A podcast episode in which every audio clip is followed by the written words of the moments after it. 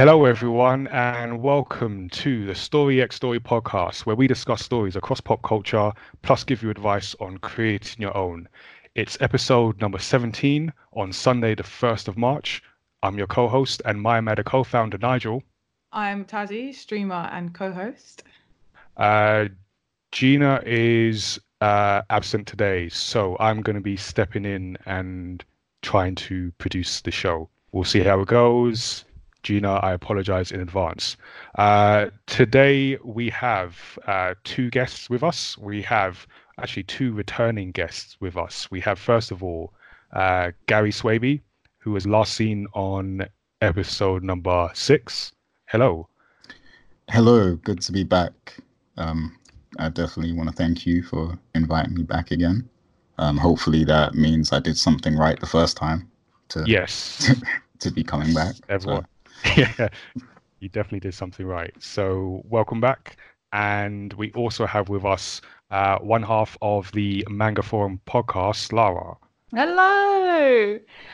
And I, I think the same as Gary. Thanks for having me back. Uh, it's always lovely to chat with you guys. Cool. Yeah, no, it's good to have you both. You're very relevant guests this time because uh, we're going to be talking about the uh, manga All You Need Is Kill. So, obviously, the manga forum. This is your area of expertise, uh, and Gary was uh, Gary was with us when we talked about the film that was inspired by the manga.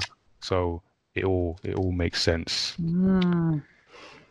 Um, so for everyone listening, you can subscribe to us if you're not already subscribed through Apple Podcasts, Spotify, SoundCloud, Google, basically everywhere that you get your podcast from.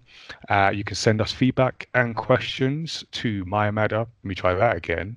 To feedback at mymatter.com or on social media, mymatter on Twitter and mymattertees on Instagram.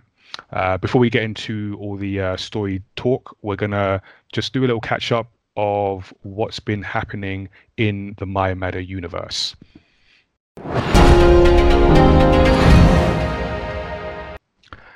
So a few things going on at the moment. Uh, I mentioned, I think I mentioned the last episode that we have a new manga. I hope I did. Uh, so Hot Lunch Volume One is out. What we've now got is Hot Lunch Volume One Collector's Edition just wrapped up. So we had to finish up a few bits of, um, I guess, bonus content. So typically, when we do a uh, a volume, we also do a collector's edition, and the collector's edition features the same story, but also uh, some bonus content, as well as a so the bonus content is uh, notes like commentary and sketch pages from the artist, commentary from myself, and then we also have um, a bonus story, kind of like a behind the scenes of the My Matter universe. So that's going to be uh, available on our website. That's so cool, Nigel. I want it. Yeah. Wait, did you not know we did that? No, I didn't. I didn't know I had See? all those bits from like you and the notes and stuff like that. That's really cool. I saw okay. it on Instagram that you had the new one out, but I didn't realize that. Sorry, I must have missed that. Oh, that's really cool. I mentioned it on podcast. So see, that's why we mention all these things because people don't know uh, what we do. Um, Wait, so, so yeah, is, is, can... that, is the collector's edition limited as well, or can like anyone get it? Oh, thanks, Gary. Actually, I forgot to mention that. See, this is I knew there was a reason why we got you guys on. So uh, everything I said was true, but I forgot to say the collector's edition is limited to 75 copies. So oh, we do one one, and then when it's gone, it's gone. So I actually don't have a copy of the collector's edition of Samurai Chef. Uh, Lau has, and I've got a copy of Sirius, which I actually think is Lau's copy, but he doesn't know that. Uh, he will listens to this. Um, so yeah, the uh, collector's edition is available online and will also be available at upcoming events. I think uh, depends what the print schedule is like, but we do have a number of events in March. Uh, we've got the Deptford Literary Festival on the 14th of March, which is in collaboration with an organization or two organizations uh, one, Spread the Word, and two, Roundtable Books. We're going to be doing a uh, a workshop for young people aged 8 to 12, and we're also going to be uh, selling our manga uh, throughout the day. So we're going to put that link in the show notes. So if you're interested, you can come down. It's a free event, so just come and check us out. Uh, after that, I think the very next week, I'm going to be traveling to Birmingham for MCM Comic Con, where I'll be in the Comic Village on March Ooh. 21st and 22nd, so Saturday and Sunday. Again, all our stuff, uh, well, as much of our stuff as I can pack into a suitcase and um, travel over with, is going to be in the Comic Village there. Uh, and then to end out the uh, the month, I will be doing two talks at EGX Rezzed. Uh, the first one will be creating your own job in the video games industry or something along those lines. Uh, that's going to be in the uh, career fair stage on the 26th of March at 12 uh, p.m. And then the next day, on the 27th of March, I'll be in the Fringe Theatre at 1 p.m. talking about video games and storytelling and whether video games can tell good story.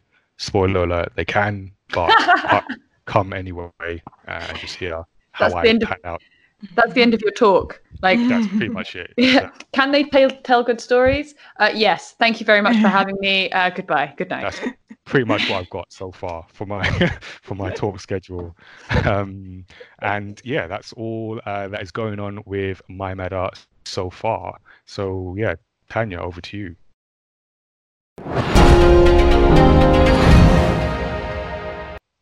Awesome. So the next section, one of my favorites, is uh, we get to hear about what our guests are watching, reading, or playing.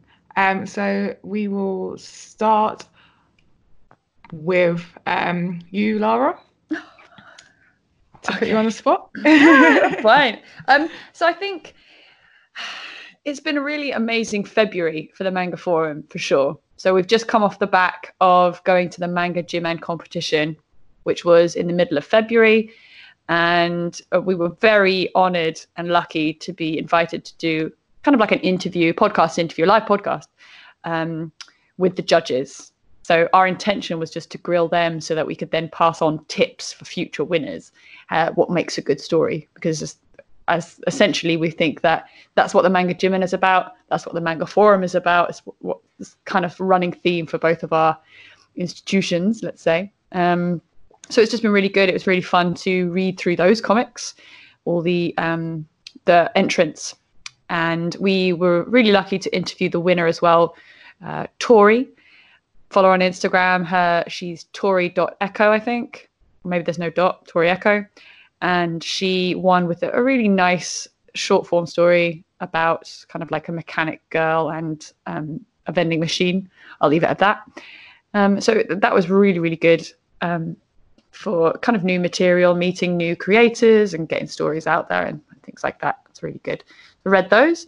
And then, um, so other than that, hmm, I haven't been watching any anime I'm afraid. I need to get back into it. I say this all the time, especially with all the Ghiblis now on Netflix. Yes. I, I, think at least one person tells me every week.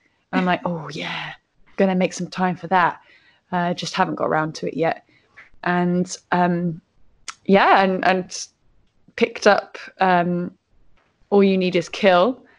And we'll get into that a bit later. But let's just say I'm very glad I read that. It's a really, really good decision, good choice on you guys. Thank you very much for introducing me to that. You're welcome. Um, I'm also really gutted that I can't attend these talks of yours, Nigel, because that video game sort of stuff is really interesting, and uh, it's just a shame it's in midweek.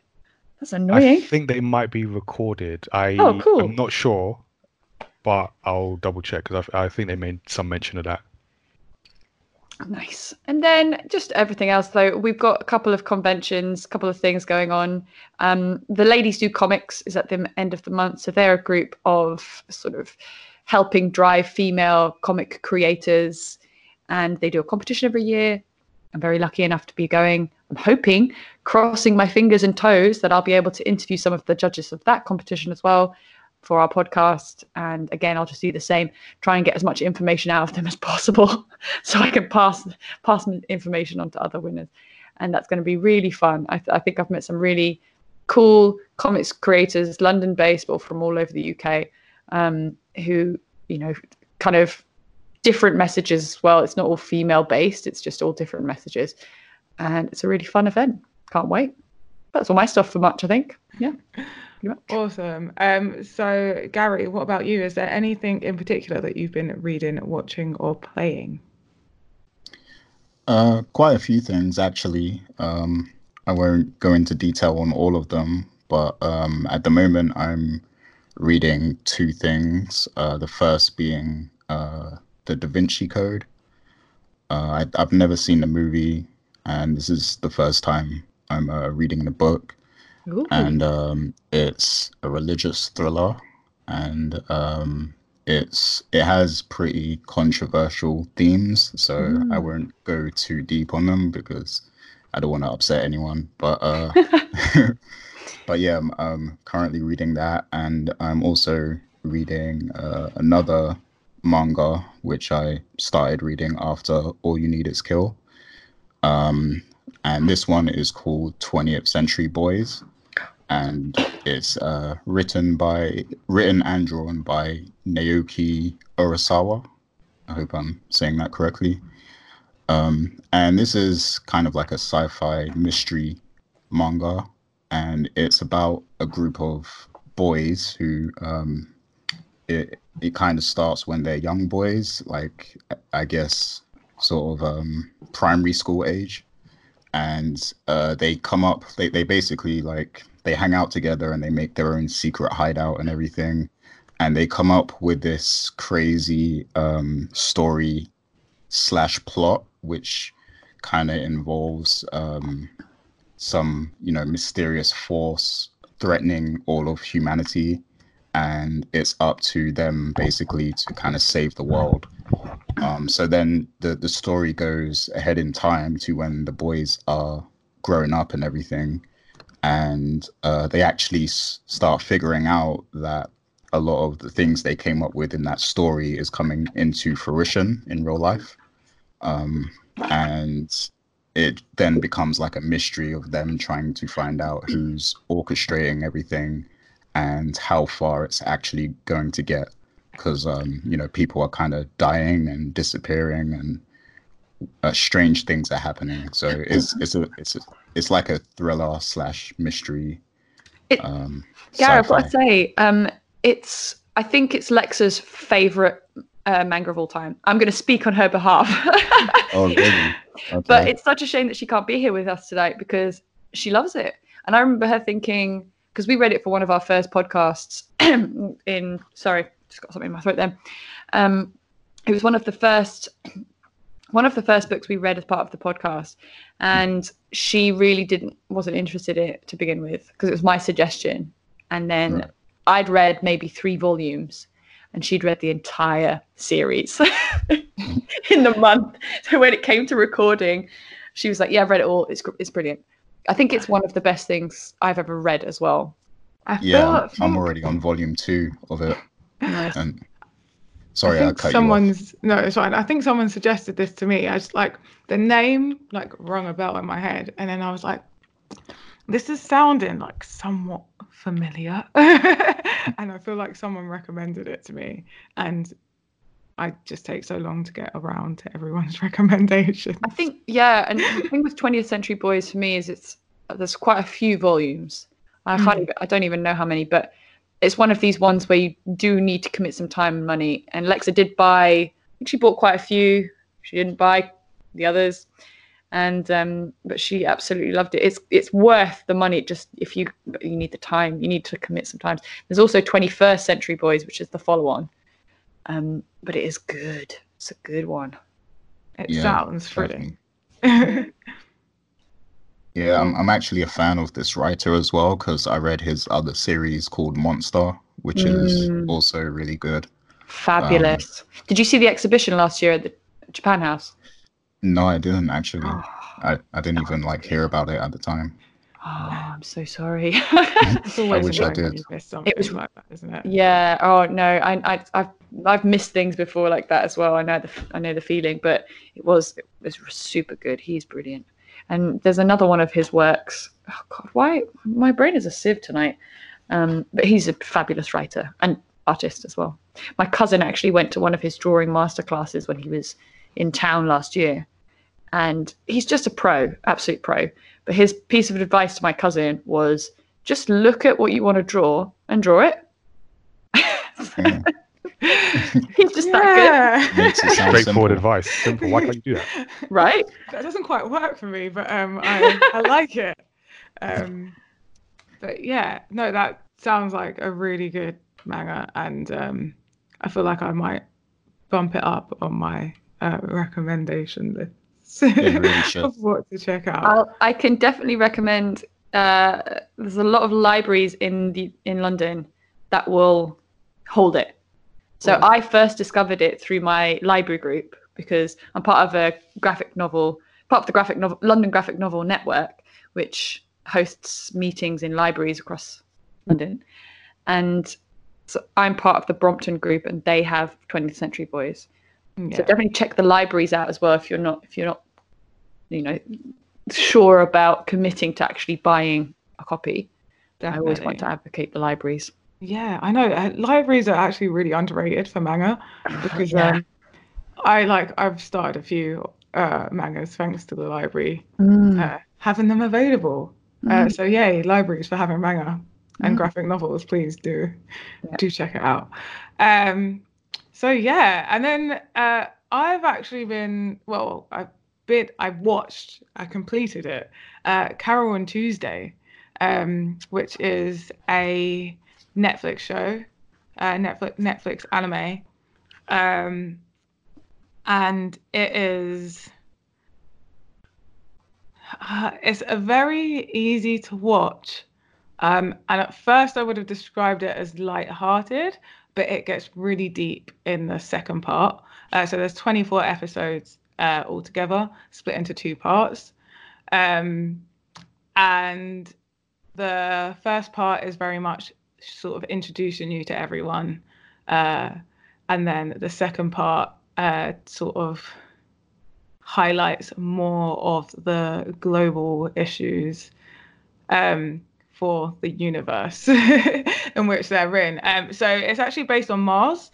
Uh, we've colonized Mars, and uh, there is now completely different politics on Mars. Um, and Ooh. they have like immigration issues and it's very relevant uh, but set in the future um, uh, there is everything sort of like ai orientated so um, the premise of the story is actually uh, the two girls are musicians um, they write and compose all their music themselves in a world where ai takes a lot of the load of creating music uh, so ai writes most music um, in the current climate. Oh, uh, that's and cool. They, yeah, it's really interesting because they kind of like are the only ones really writing it themselves, and they're just these two girls that have happened to meet each other through different circumstances. Uh, so one of them uh, has come through a different path and she like sort of lives on her own, has to work a part-time job, uh, and the other one comes from a wealthy family um, and has run away from home uh, because she just doesn't feel like she fits in there um, and has a load of issues around that. Um, and they've met each other in this world of uh, just you know um, circumstances, um, and they've started writing music together. Um, they get a they sort of meet these different characters on along their way, um, and you sort of hear everyone's background, um, and then uh, sort of it's all building up to a moment. So like it, the way it's narrated, uh, sort of like you know it's building up to a moment. You don't know what this moment is, um, but it's great. But it gets really really emotional on like the last few episodes. I just had constant mm. tears, but in a good way, like in a very good way. Like there's some sad bits uh, and some low bits, uh, but it's beautiful. I guess is the best word to describe it. and the animation is great. The music's great. Uh, if you're a music person as well, there's so many references. Like I know most of them probably went over my head. um, but yeah, no, it's really good. There's loads of different genres of music in it as well, and uh, yeah, brilliant soundtrack as well. So yeah, um, Nigel, what about you? Uh, so I've been watching Gurren Lagann, which yeah, yeah, I feel that's the appropriate response to, uh, to that. I, I, I don't need to say anything more. Um, so I was this last year. No, I think it was January, like early January. I uh, went to watch uh, Promare in the cinema, hmm. uh, and then with, by the same creator, and then had to sort of go back and watch uh, Gurren Lagann, and I'm on. I've, I've almost finished it. It's 27 episodes. I'm on. I think I just watched 25 uh, earlier today, and it's so.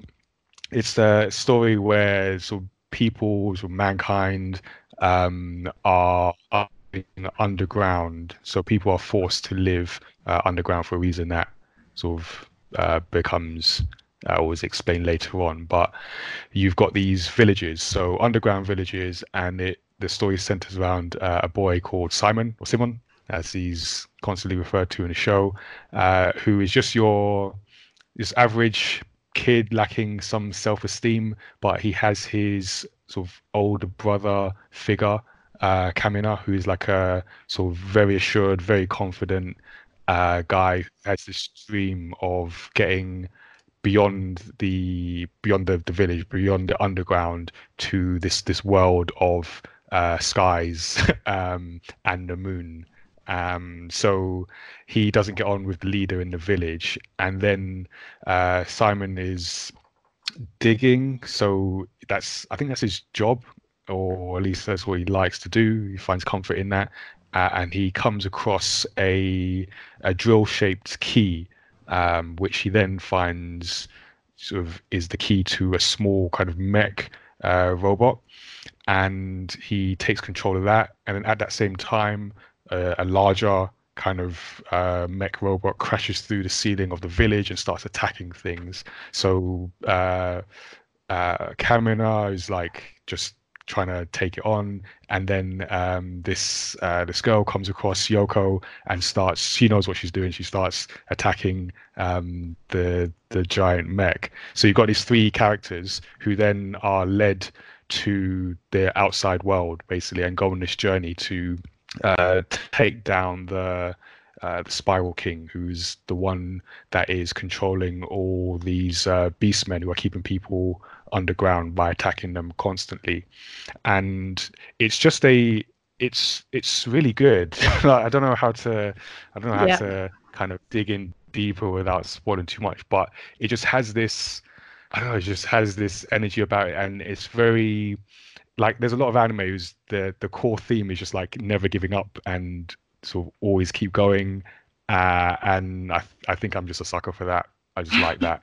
Uh, I also like the fact that you, you tend to get an anime and manga where the the character you think would be the main character in a in a Western uh, comic or cartoon will be someone like uh, Kamina, who's just a sort of assured um, character, uh, where Simon is just very unsure and very kind of needs to be pushed and um, yeah, just encouraged to be the person he eventually uh, mm. becomes. But I like that they actually focus on uh, the, the character like Simon, and he is actually the main character.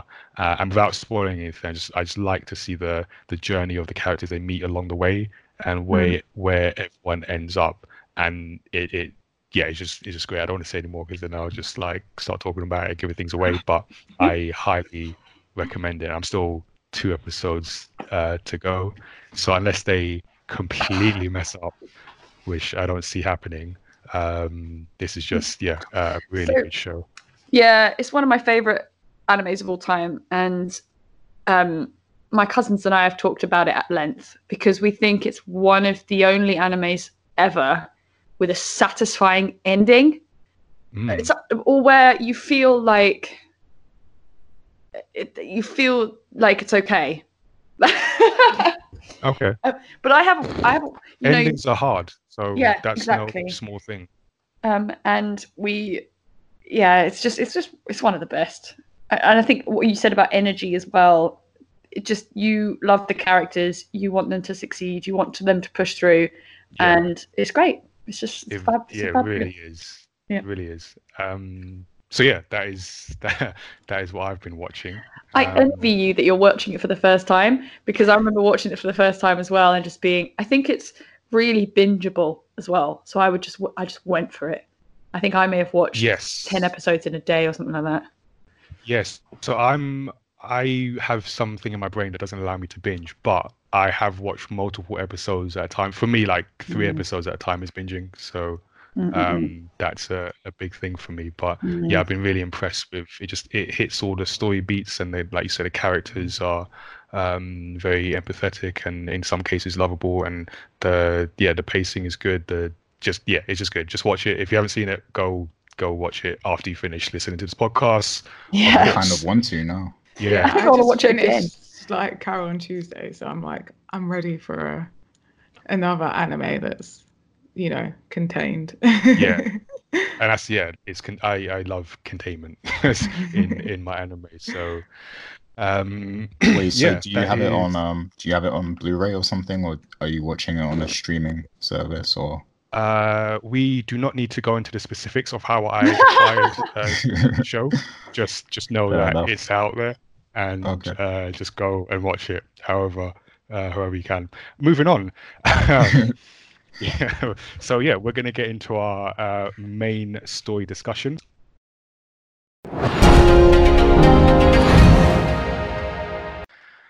And today we're going to be talking about the manga uh, All You Need Is Kill, which is a manga adaptation of a light novel by uh, Hiroshi uh, Sakurazaka and has been illustrated by Takeshi Obata, who um, has done some, uh, yeah, does done some good stuff. Um, so, yeah, yeah, you might have heard of that uh, little manga called Death Note.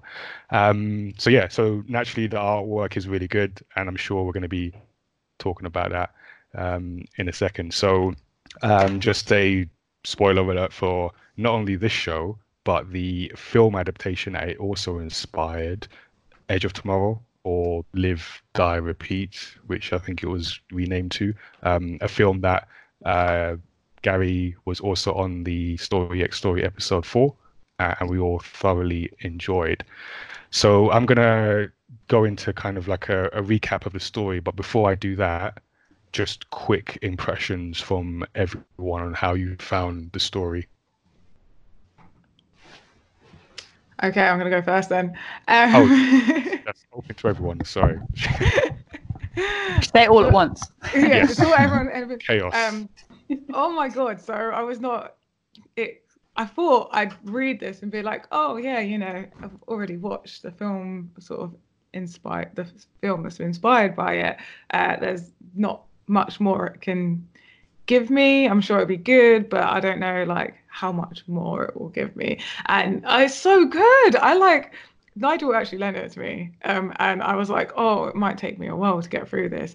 Uh, no, I finished it that day. Wow. so that's just my impression of it. I couldn't put it down. yeah, I get that. How about you, Laura? I feel exactly the same. Um, where I was, I was a bit apprehensive, and then I read it, and then I couldn't believe there were only two volumes. I could have read more.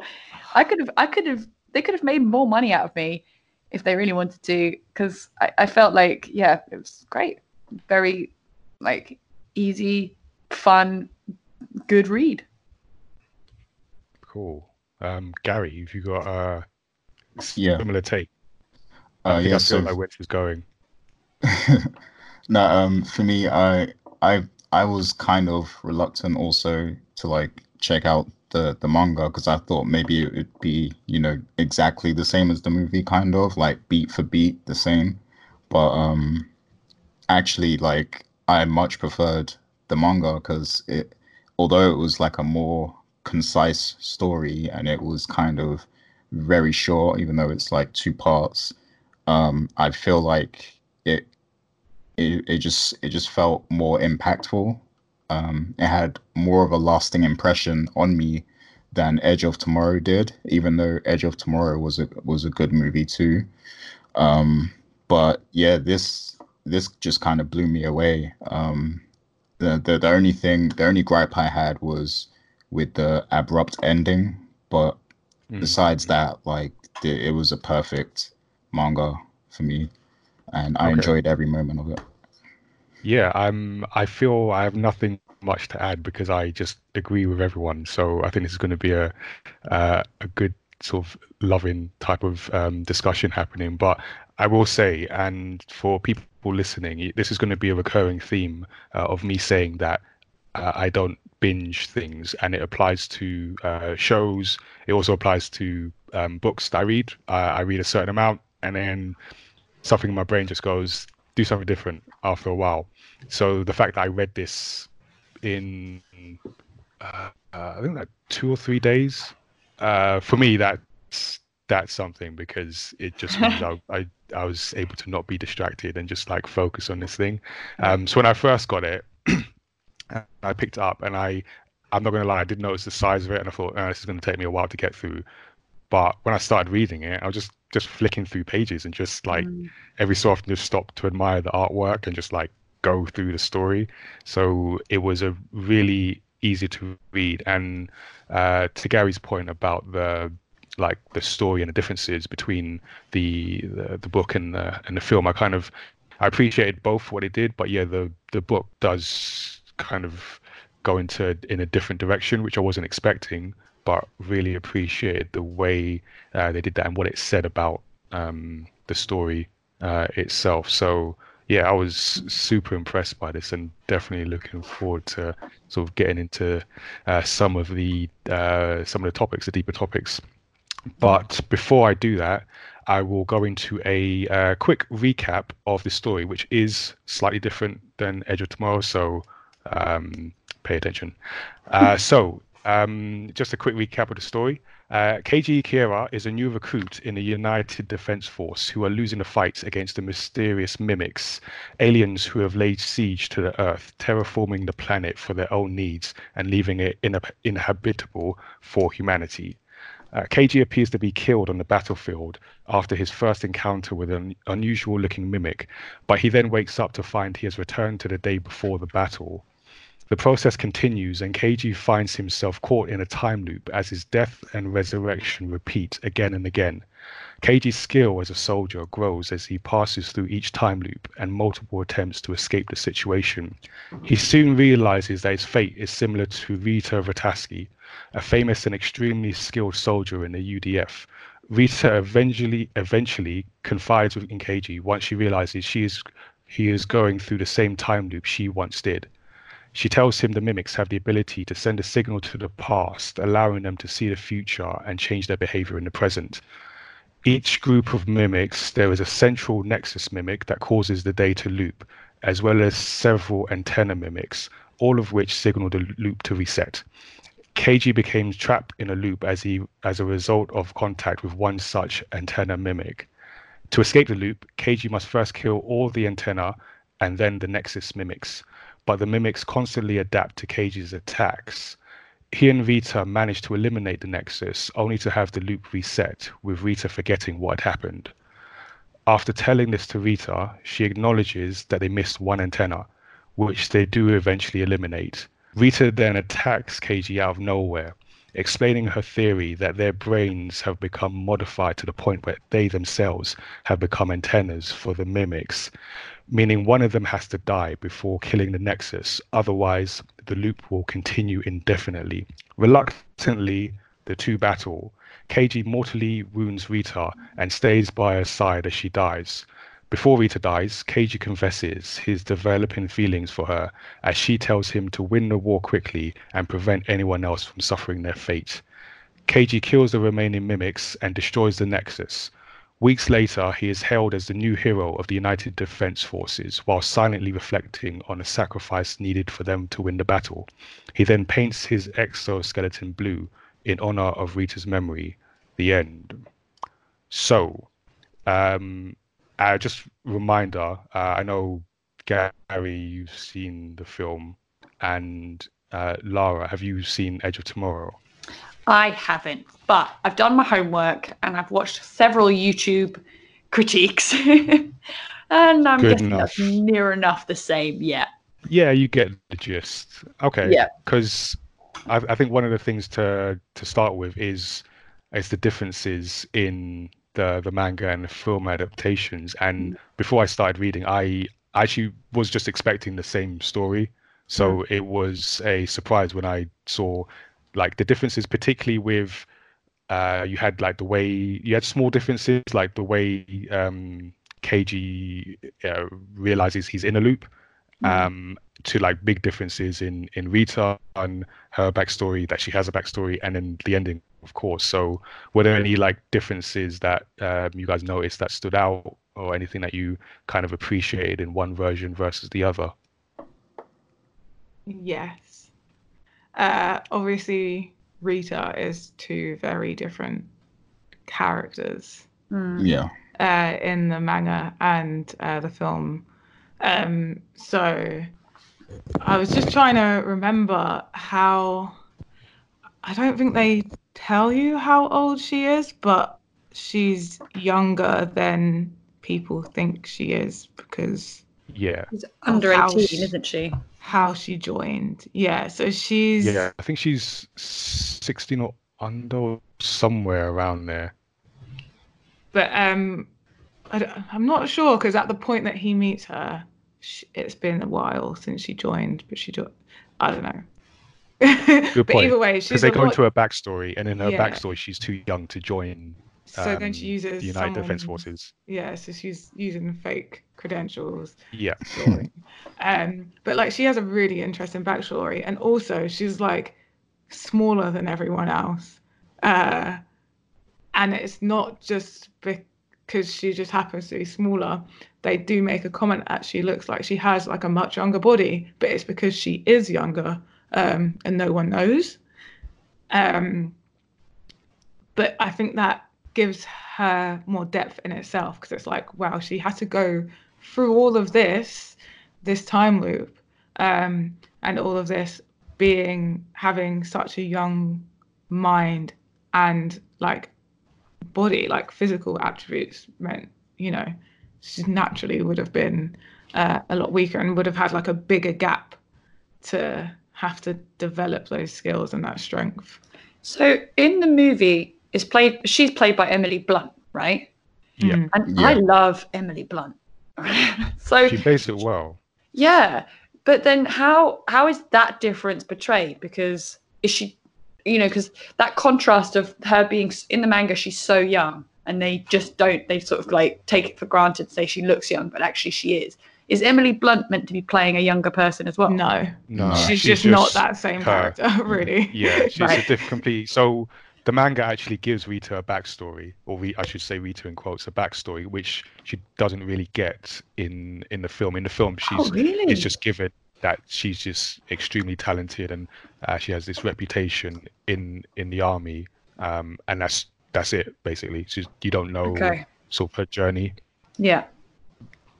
Um, so I definitely appreciate the the backstory to Rita because you you then you empathize with her more and you kind of you feel her struggle and where she's come from um, and then you see like what she's been through in relation to what um, Keiji has been through, uh, and it gives more depth to the story. Yeah, I think it, it makes her more human as well.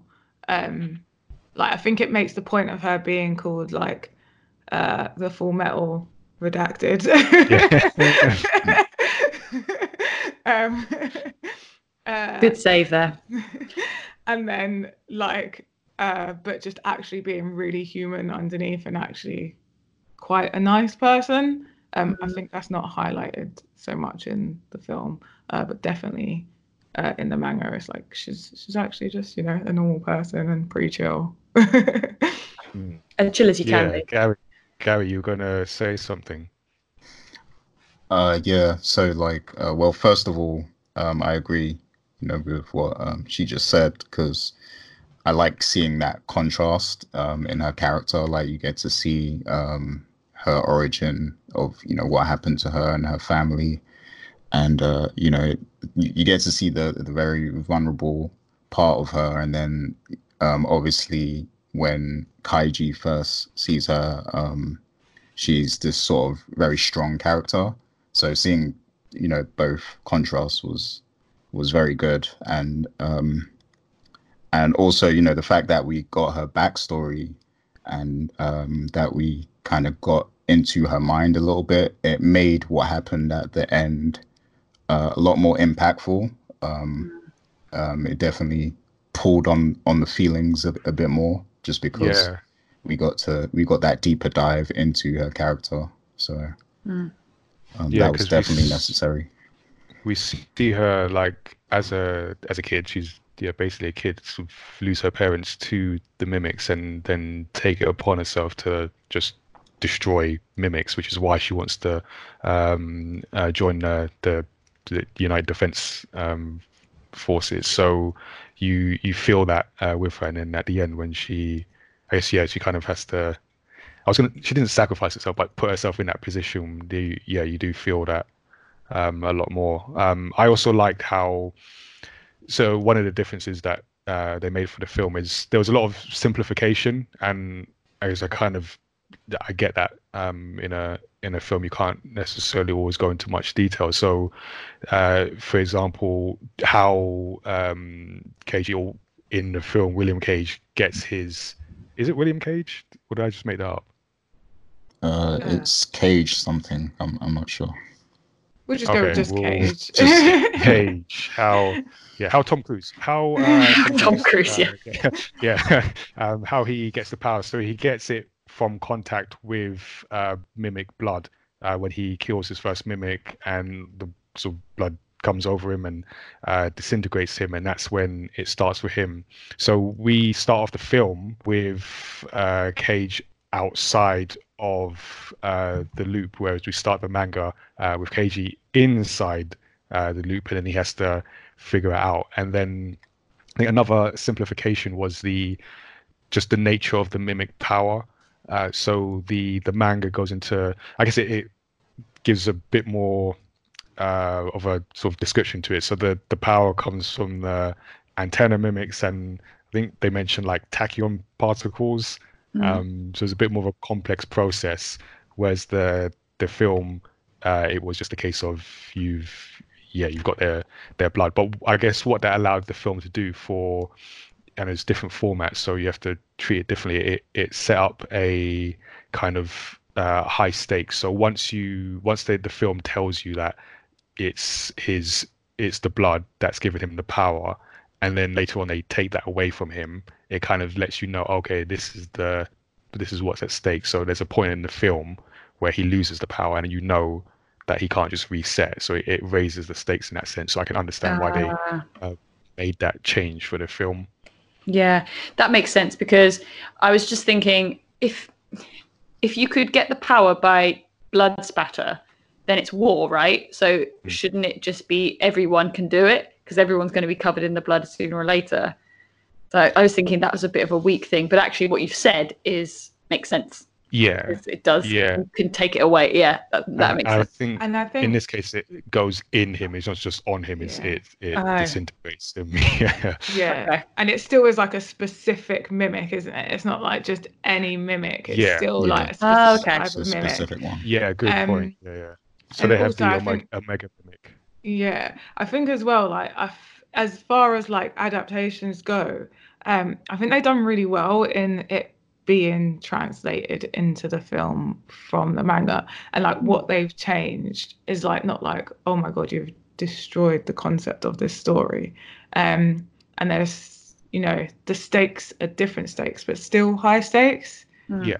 Um, and so you get uh the same sort of emotional ride, just driven by different things. Yeah, mm. like different mechanics and slightly different motivations. Yeah. Um, yeah.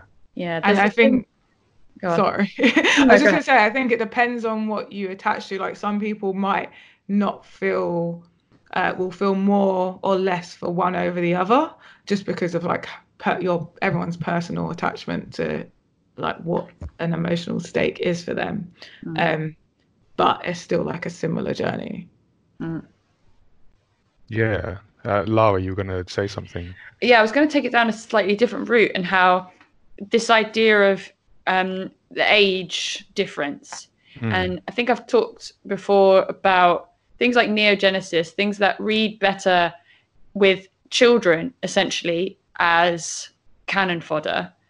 And this is there. Also, there are quite a few of these in manga where you have relatively young kids, even okay, 18, 19, that sort of age, going into war, and it just doesn't read into like a Western audience all the time. Yeah. So there, like um, Neon Genesis is the classic one where they say it couldn't be made as it is because you can't have 14 year olds like yeah. moving a huge mecha, potentially dying, and all of that psychological yeah. stuff. And I think some.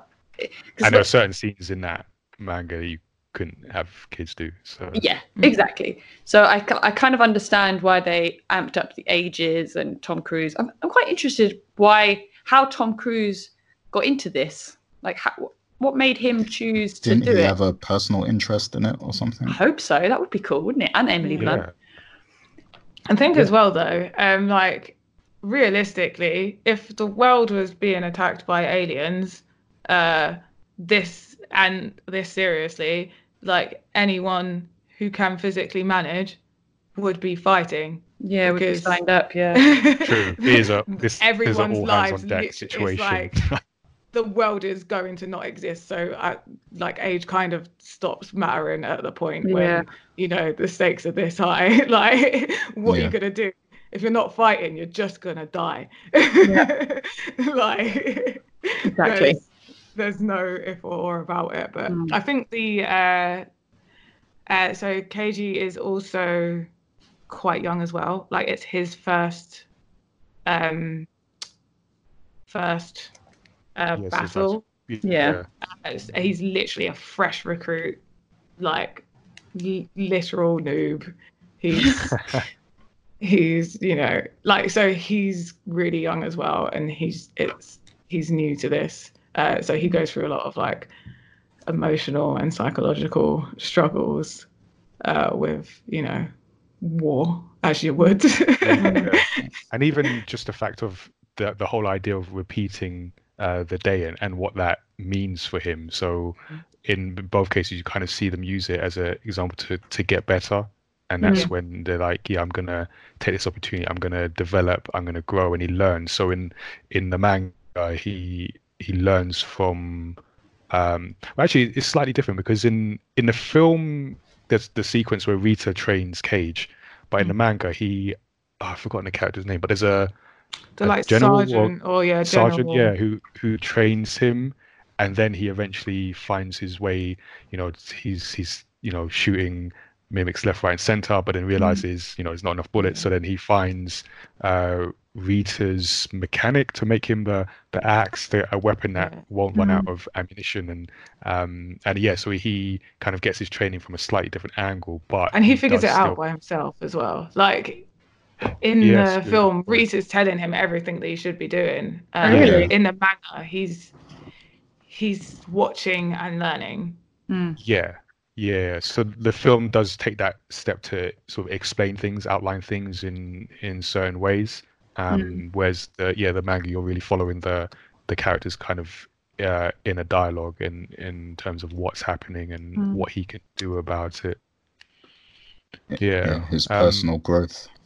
Yeah, yeah. I guess that's where, like, in the film in particular, you kind of see whether you get that video game element of, yeah, I'm gonna repeat this stage start, yeah. uh, again mm. Until I get better. There's um, one oh sorry. Oh, oh no, I was gonna um, add a slightly different take on and something else in the in the book. Okay, uh, so just commenting on the loop thing. Um, there's one detail in the manga that I really, I just love actually i'm just going to mention two there's two details of the manga that i just love uh, that aren't in the film one of them is uh, the writing of the numbers on the hands of what oh, yeah. they're in um, because like that's not in the film? No. No. Okay. Um because i think that gives you a much better sense of how many loops because we noticed a bit in the film uh, where it takes you a while to realize that oh wait he's gone through a load of loops that we've missed and you can only tell because he's like fighting really well and he knows where the enemies are going to be. Mm-hmm. um, but I like the hand thing. And then the other thing is the uh, the line that she says um, before someone dies on the battlefield, which is ultimately how um, uh, Keiji approaches her. Like the small talk. The small talk. Yeah, yeah, yeah. Yeah, that's actually uh, what I was going to mention. Okay, yeah, cool. Yeah. There we go. Well, yeah, go for it. that, but then that in particular, but then also the, the wider thing, because I, I noticed the theme about, uh, or at least the way I, I took it as appreciating those small things, because even in uh, Rita's backstory, it starts with her, again, I'm forgetting people's titles, general or sergeant or someone, um, sort of highlighting the, the small things. And then you have uh, Rita's uh, line that uh, Tazzy mentioned, but then you also have this mm. scene when um, uh, Keiji spends uh, spends the night at Rita's, or, or Rita spends the night at Keiji's, whichever, and they wake up talking about coffee. And even in the, the artwork of the, the book, you the, the manga, you get that kind of it focuses in on on the coffee and talking about mm. like have you tried coffee and and it's just like mm. that detail that focus on the the small things in life in the yeah. wide the scope this uh this story about repeating the same day over and over, I yeah. kind of took that to kind of some appreciation of the small things in life. There's those yeah, moments um... in the canteen as well, isn't there? So um, and they're eating the plums. Yeah, mm. and mm. and there's like because before that he's sort of got through a phase where he's like bored because he's been eating the same thing yeah. for however many like loops, and um, someone like comments on it, and then he ends up in a fight. Uh, and and then yeah, and then they go to sit in opposite each other, and then there's the whole thing with the way she's eating the plum, and um, yeah, that kind of highlights that the small things, um, and the things that really sort of matter in every day to day life that we might take for granted. Yeah. Can't take coffee for granted, guys. Every single cup, take it, smell it, like taste it, put your tongue in it, just like savor it. Because mm, yeah. you never know when you will repeat the day. oh. Repeat uh, day. Yeah. I won't be because I can't drink coffee. But uh... oh, okay, I'll have yours. But yeah, you have mine. um, um, Gary, what, did you notice anything? Yeah, so um, I definitely um, agree with you know the small sentimental moments. They they they meant a lot, and um, they kind of um, it left a lot. Um, it, it, it showed a lot without explicitly saying it. Um, basically, like how they felt towards each other, kind of thing, and how they respected each other mutually. But um, I will say that uh, in the movie, like one thing I'll give the movie a point on is the fact that the, it it went deeper into the connection between um, Cage and Rita. Like we saw their mm. kind of relationship develop a bit more than than in the the manga. Um, yeah. And I would have liked to have seen, you know, more more uh, kind of uh, bonding between the two in the manga. That would have been cool to see before the you know the final battle that they have yeah, that would have added even more emotional weight to that ending um, yeah. as well. But would... what did everyone think about the ending? Or I guess the ending of the manga versus yeah. the, the ending to the, the film. I preferred the ending of the manga, uh, but also the film opens up to like another film. So, Live, which there will be. The, the the sequel is called Live, Repeat, Repeat, or no, Live, Die, yeah. Repeat, Repeat. Something like that. Yeah. so I appreciate the ending of the film for the fact that it's not really the ending. Uh, and then the manga is a standalone story. I feel like it was way more heartbreaking. Yeah, it's a very yeah. complex ending. Is there a sequel to the manga? No. No. No. And he hasn't written like even the short novel. There isn't a second one, right? So they're just making a second movie out of nothing. Yeah. That's a good point. I didn't, yeah, fully consider gonna, that. Yeah. I'm going to look at it now. Yeah, look, look at it now and clarify that. Gonna, I was going to say as well, I would fully appreciate uh, an anime adaptation of this with lots of overs to fill in all the in betweens. That'd be great. I think there were definitely a couple of, maybe I'm just thick, but there were definitely a couple of questions that I wouldn't mind knowing.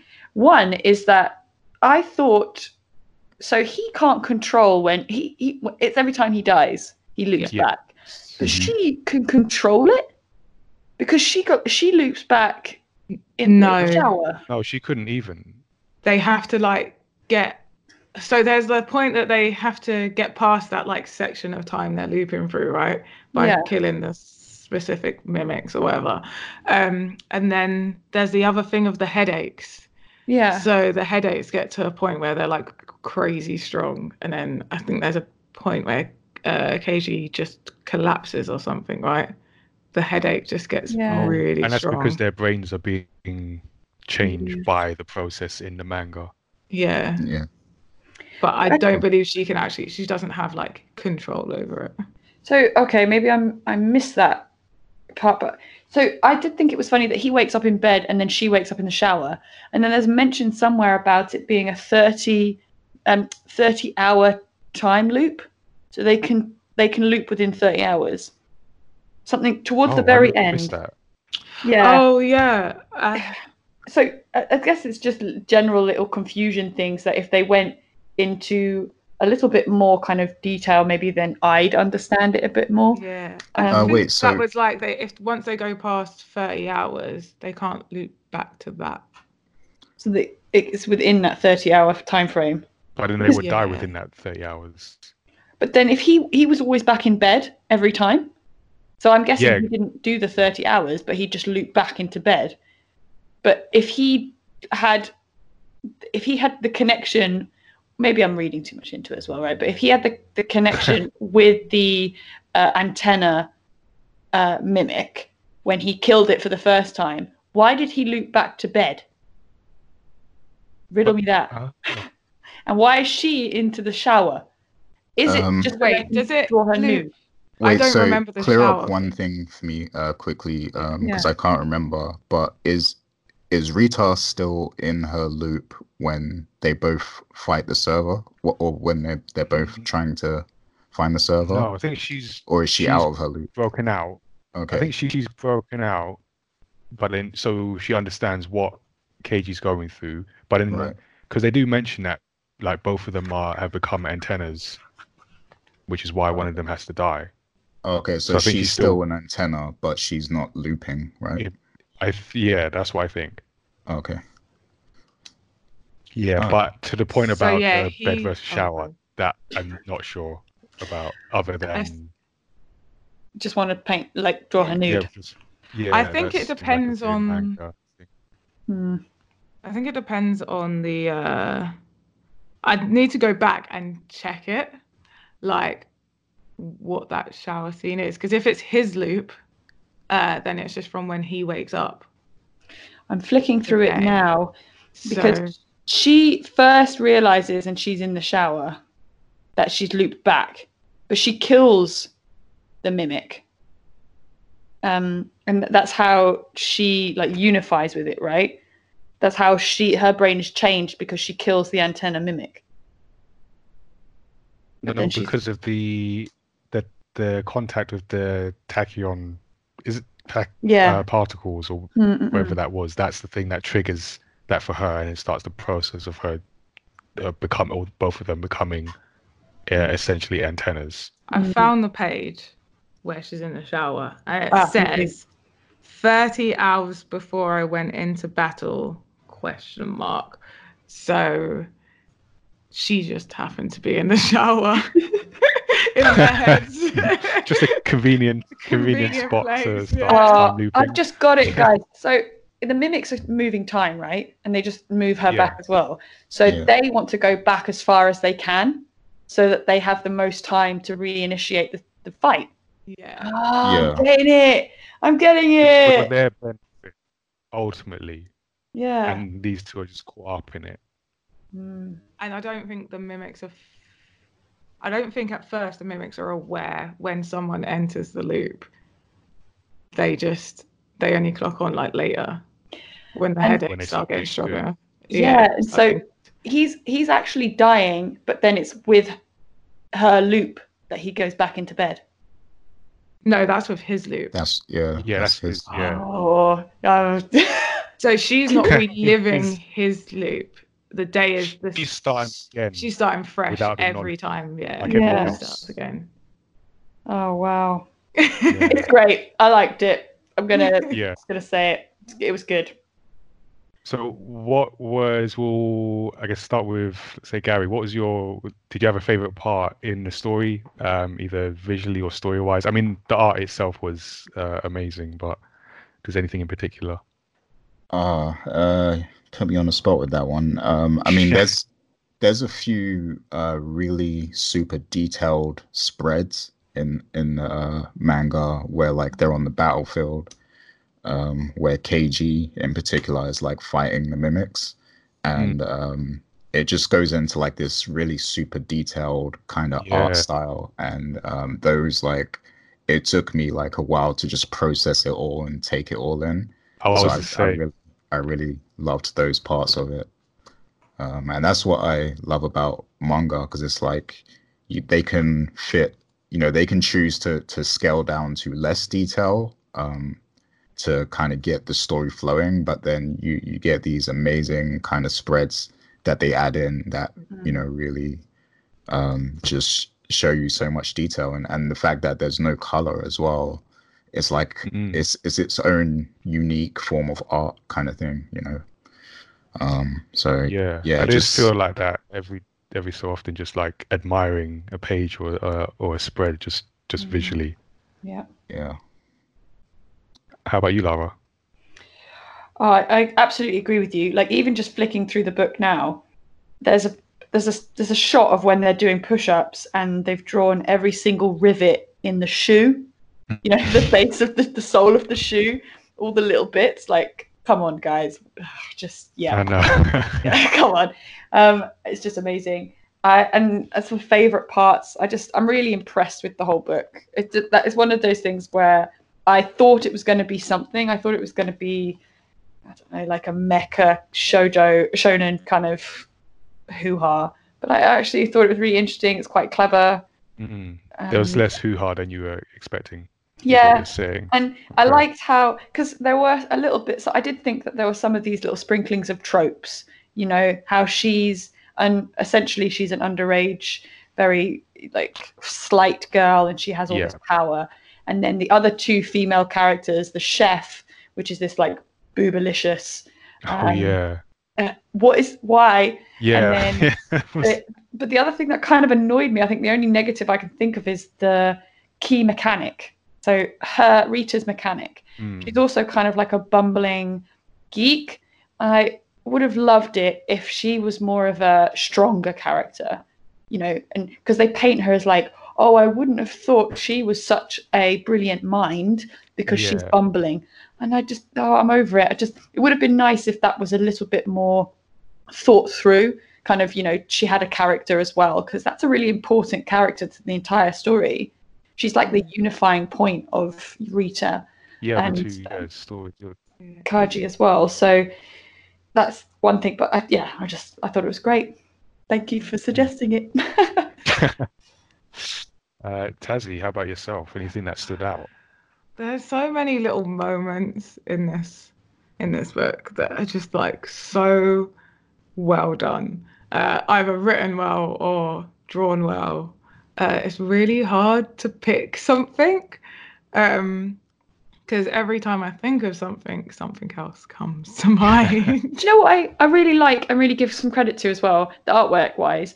How there are some mecha or some fighting mangas where you can't really keep track. And mm. I think uh, T- Attack on Titan is really bad for this. The manga kind of hurts to read. just, wow. Just, well, I, I sometimes think that it's too much action going on in the panels. There's too many movement lines, too many kind of explosions. This had explosions and action lines all over the place, but I think it's to the credit of just paneling it out and using black and white makes it easy to read rather than difficult visually. And they have a lot of like blank spaces to mm. to help you kind of visually uh, follow it a bit better, I suppose, because I don't read much manga, but one of the things I find when I've tried to read some manga is like I look at it and I'm trying to follow it, and I can't because there's so much going on that my brain's just mm. like, uh. yeah, sure. Um, but yeah, there's just, oh, I think it's. I don't. I was going to choose a favorite moment, but I can't. I can't. I don't know. We'll come back to me another episode. yeah, no, we'll, we'll let that sit. Wait, did you have another moment, Gary? Yeah, so um, the moment where um, Rita kind of forces Keiji to to fight because she knows that you know yeah. um, only one of them can survive. Like reading that bit for the first time was like, wow, I, I can't believe this is happening because like you can feel how thin the pages are getting. So like you know that you're you know that you're right near the end. yeah. So you know that no, one of them is probably gonna die. So yeah, it, it I think that was intense. a moment. Yeah, I, I, I, I didn't see that coming. So I was like, wait, what is she doing? Or what is happening right now? Mm. So yeah, I think that was a moment that sort of genuinely took me by surprise. But I mean, speaking of Rita, I felt that the, there was again so many things I I liked and appreciated in this story, but uh, I really liked just the addition of a a complete sort of backstory for uh, Rita because for me that just kind of leveled up uh, the story. And when you have the moment where they both, well, uh, sort of Keiji kind of knows and well Rita realizes what he's been going through and they just like connect uh, on that. That was made sort of all the better for seeing where Rita had uh, had come from. Um, and then also I already mentioned it, but the the whole idea of the uh, the panels that kind of looked at the the the small details like the coffee. Mm. Um, I just felt like from a pacing, it, it it was good to like balance all the the heavy action with just um, we're going to talk about coffee for a bit and appreciate the small things and mm. uh, and take a moment until get attacked by more uh, more more mimics. So um, yeah, that was a nice balance. But um, yeah, so I think we're kind of all in agreement that this is a really good story that you should read if you have not read, and it's worth rereading if you've already read it. Uh, mm. But also still a shout out to Edge of Tomorrow, which is uh, still a great film and uh, probably the best video game film that you don't know about, or that you do because the bar is kind of low. But anyway, that's a, another discussion. Uh, actually, that's a discussion for my EGX talk next month, so I'm not going to go into too much detail on that rant. Um, but yeah, if you've read the read the manga, watched the film, either both, uh, let us know what you think. You can send your feedback on uh, this episode's story discussion, feedback at mayamada.com. Uh, and you're also welcome to chuck your comments at us on social media.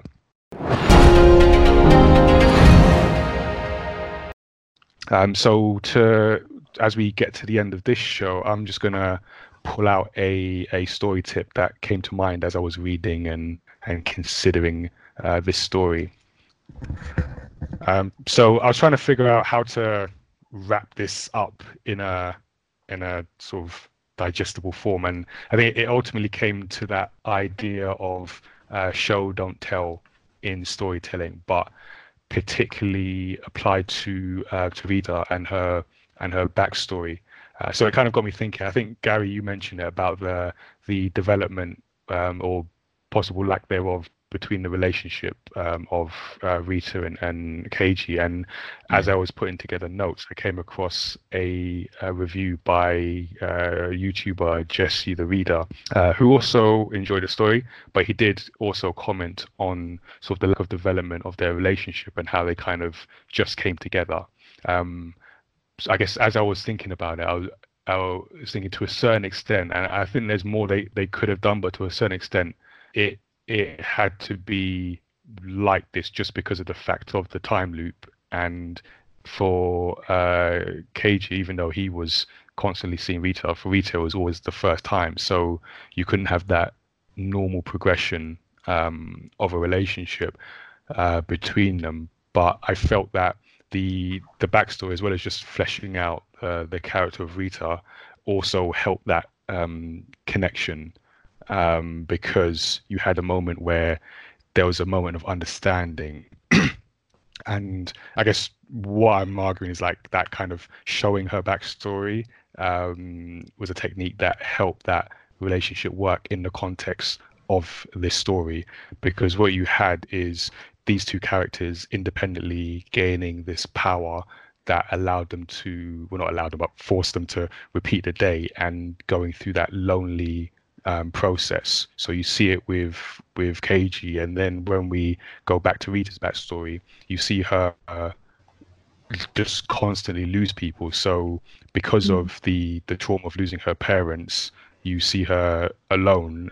And then when she enlists in the United Defense Force and is going through the loops, again, she's on her own because she has no one to experience this.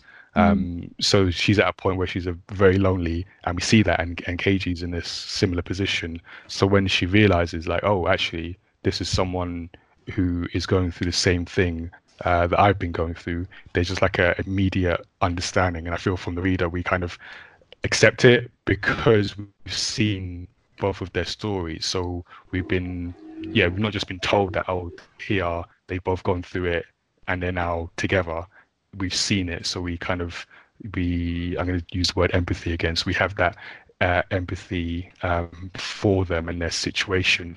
So mm. I guess it's just a case of when you're making your stories, and it's not a case of always showing and never telling, but just knowing when to use each. So you have this idea of like of telling in a story, which is just a uh, like a fact-based method, and you're just saying like you know it was a particular day or it was a particular time of day. It's a very efficient way to communicate information uh, versus showing, which is sort of more uh, detailed and importantly uh, human-centered. So it tends to be about a character, um, but it does cause more detail, but it is uh, more emotional, can be emotional. So it's just about using sort of show don't tell in the right places to help um, sort of inform and add understanding to characters and their relationships. Um, mm. Yeah, so that's just something to uh, to consider in your stories. So if you have something that you're working, uh, let us know how you've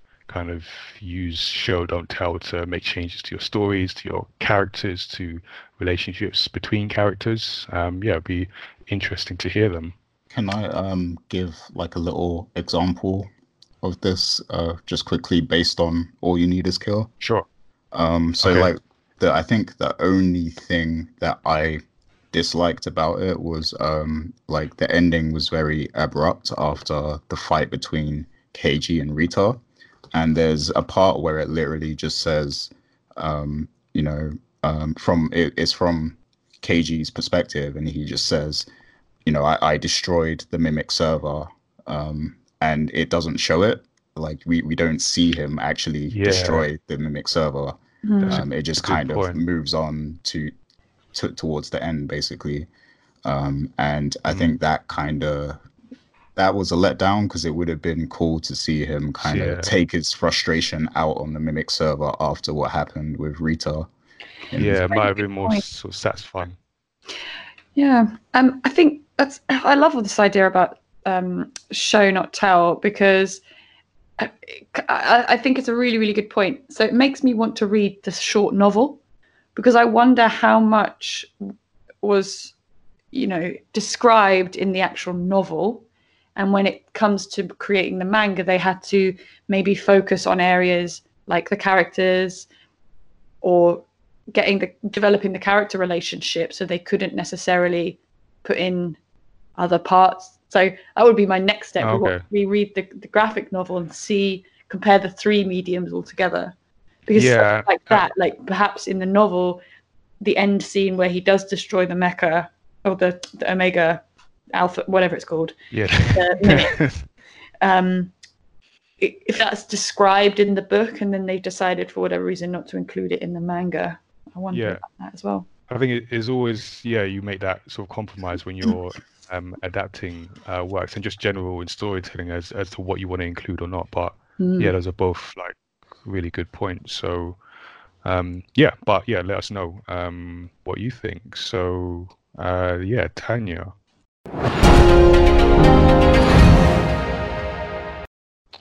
So we are going to go into some of what our guests are doing at the moment. So uh, we're going to start with you, Gary. Uh, so at the moment, you're writing two more books. Am I right?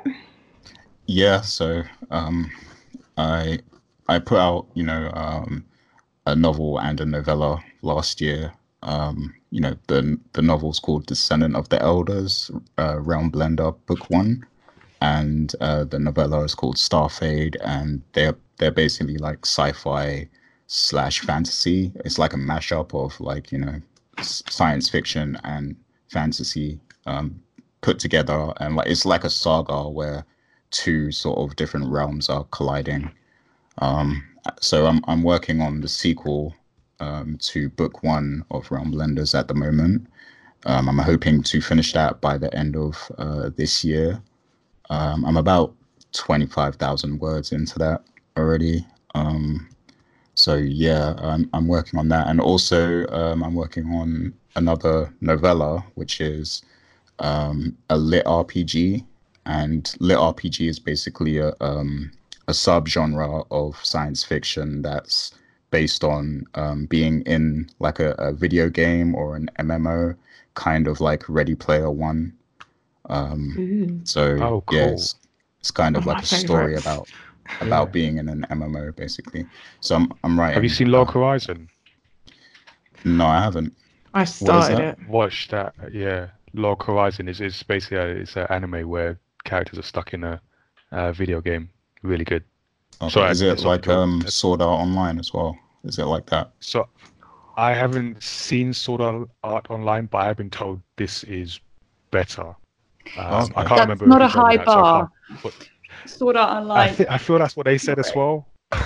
but I'm just I'm just a messenger. This is why I, I really like writing though. Okay, um, definitely send me the the name of that so I don't forget. Um, because I, I want to check it out for inspiration. So. I'm definitely going to pick up both of these books, by the way. uh, thank you for the support. I'm very flattered. Um, but yeah, uh, that's pretty much what I'm working on. Um, it is hard, kind of balancing the writing with like my everyday responsibilities. Um, so, Hard work. there you go.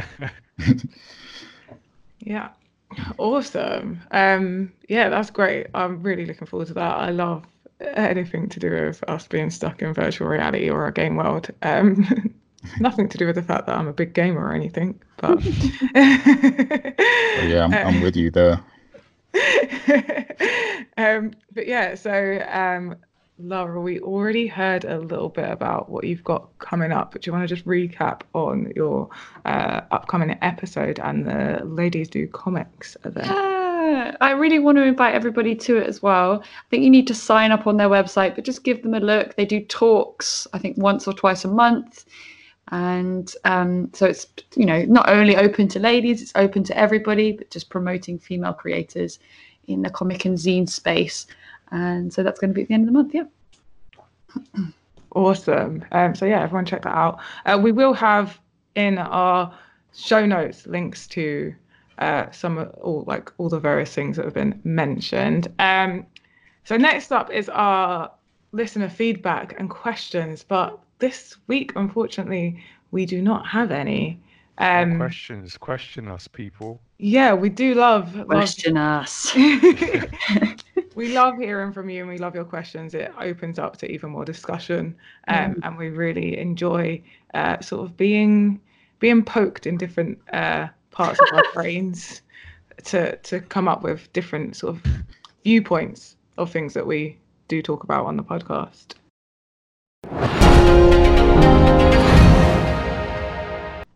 Um, so yeah, you if you do want to for future episodes, uh, send us your feedback and your questions. You can do so by emailing feedback at mayamada.com uh, or you can find on Twitter mayamada, uh, on Instagram at mayamada tees uh, or Tazzy on both for me. Uh, so yeah, get those questions sent in ready for the next episode. I'm gonna send some questions now. I might, I might send a few as well. okay. Not hard ones though, like, you know, softball questions. what are you for dinner tonight? Um. yeah, yeah, yeah. You know, just like like yeah, questions like. Um, cool. All right. So yeah, thank you to our our guests for joining us for this episode. Yeah, it's been great to great to have you again. Anytime. It's been great being here. It's been fun. Definitely. Cool. Um, so yeah, this episode and all our episodes can be found where just where podcasts can be found. Um, so Apple, Spotify, uh, all those places. Uh, you can also support us on Patreon, and you will get uh, episodes 24 hours early. Uh, so, as I said at the top, we have a new manga. Uh, we also have other manga volumes within our universe of characters and stories, and you can see all of them at mayamada.com forward slash manga. We also have, uh, like I mentioned, a few events. So the year of events is is really getting started in March. So we're going to be at the Deptford Literary Festival before moving on to Birmingham Comic Con and then ending with EGX Rezzed. And that is actually the start of the London Games Festival, uh, which is a whole another thing. We're going to drop that in the show notes as well. So our next episode is going to be the great debate where Tazzy and I are going to give our thoughts on Disney Plus streaming service, whether there are too many streaming services, and their effect on storytelling. So stay tuned oh, for that. Oh, Once yes. again, our, yeah, I know that's a good one. A good discussion. Um, so again, our email address is feedback at mayamada.com. You can send us your feedback on anything we've discussed today, and the website is mayamada.com forward slash story x story. Uh, stay tuned until next time.